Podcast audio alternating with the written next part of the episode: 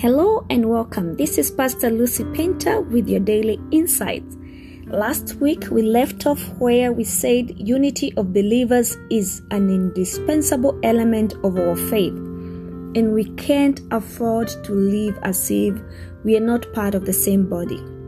Today we are going to continue our focus on the same as we talk about our role as representatives of Christ to the world and as the closest image of the character of Jesus that the world has. We are going to continue reading the prayer of Jesus in John 17 22 to 25, where he says, And the glory which you gave me, I have given them, that they may be one, even as we are one I in them, and thou in me, that they may be perfect in one, that the world may know that you have sent me and has loved them as thou hast loved me. Father, I will that they also, whom thou hast given me, be with me where I am, that they may behold my glory which thou hast given me. For thou hast loved me before the foundation of the world. O righteous Father, the world has not known thee, but I have known thee, and this have known that thou hast sent me. What a powerful prayer.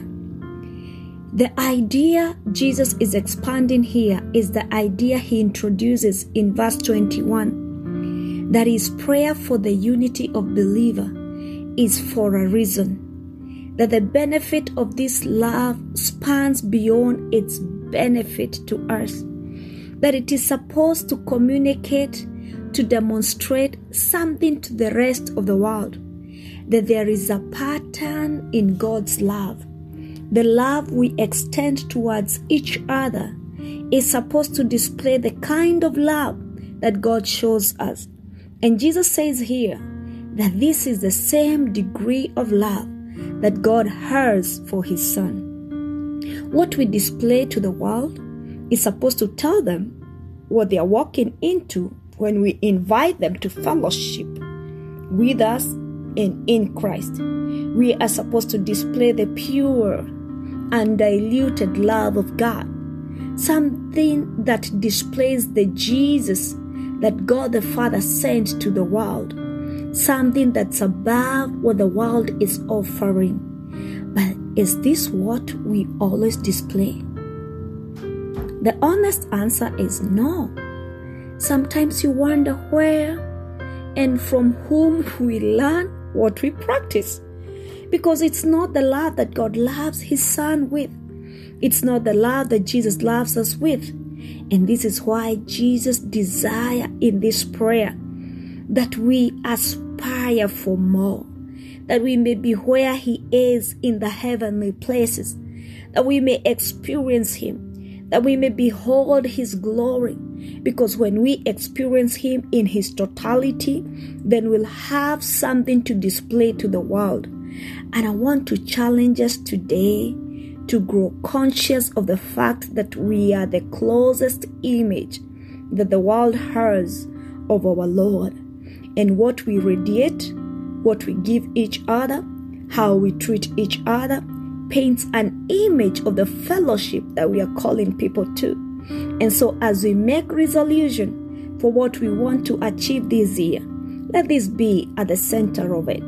That we may love each other, that we may treat each other in ways that display God's love for His Son, His love for us, and Jesus' love for us. May we not add to the reason why people reject Jesus. May we dig deeper into ourselves, deeper into the depths of love for the sake of each other, until the world can look at us and say, I want that. I want what those people have in Jesus' name. Shalom. This is Pastor Lucy Painter with your daily insights and this is Launching Deeper, Day 6.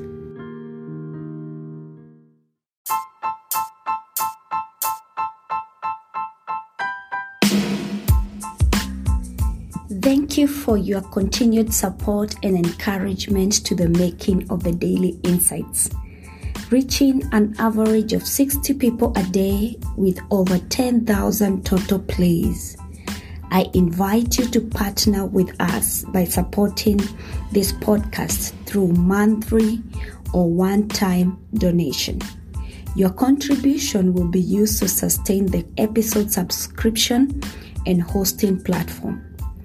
My goal is to inspire and share insightful messages in our generation, empowering one person at a time each day to continue serving the purposes of God in our generation.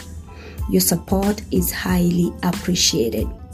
Click that support button now and give your support. You can support with $1, $5, or as much as you are able to give. Blessings.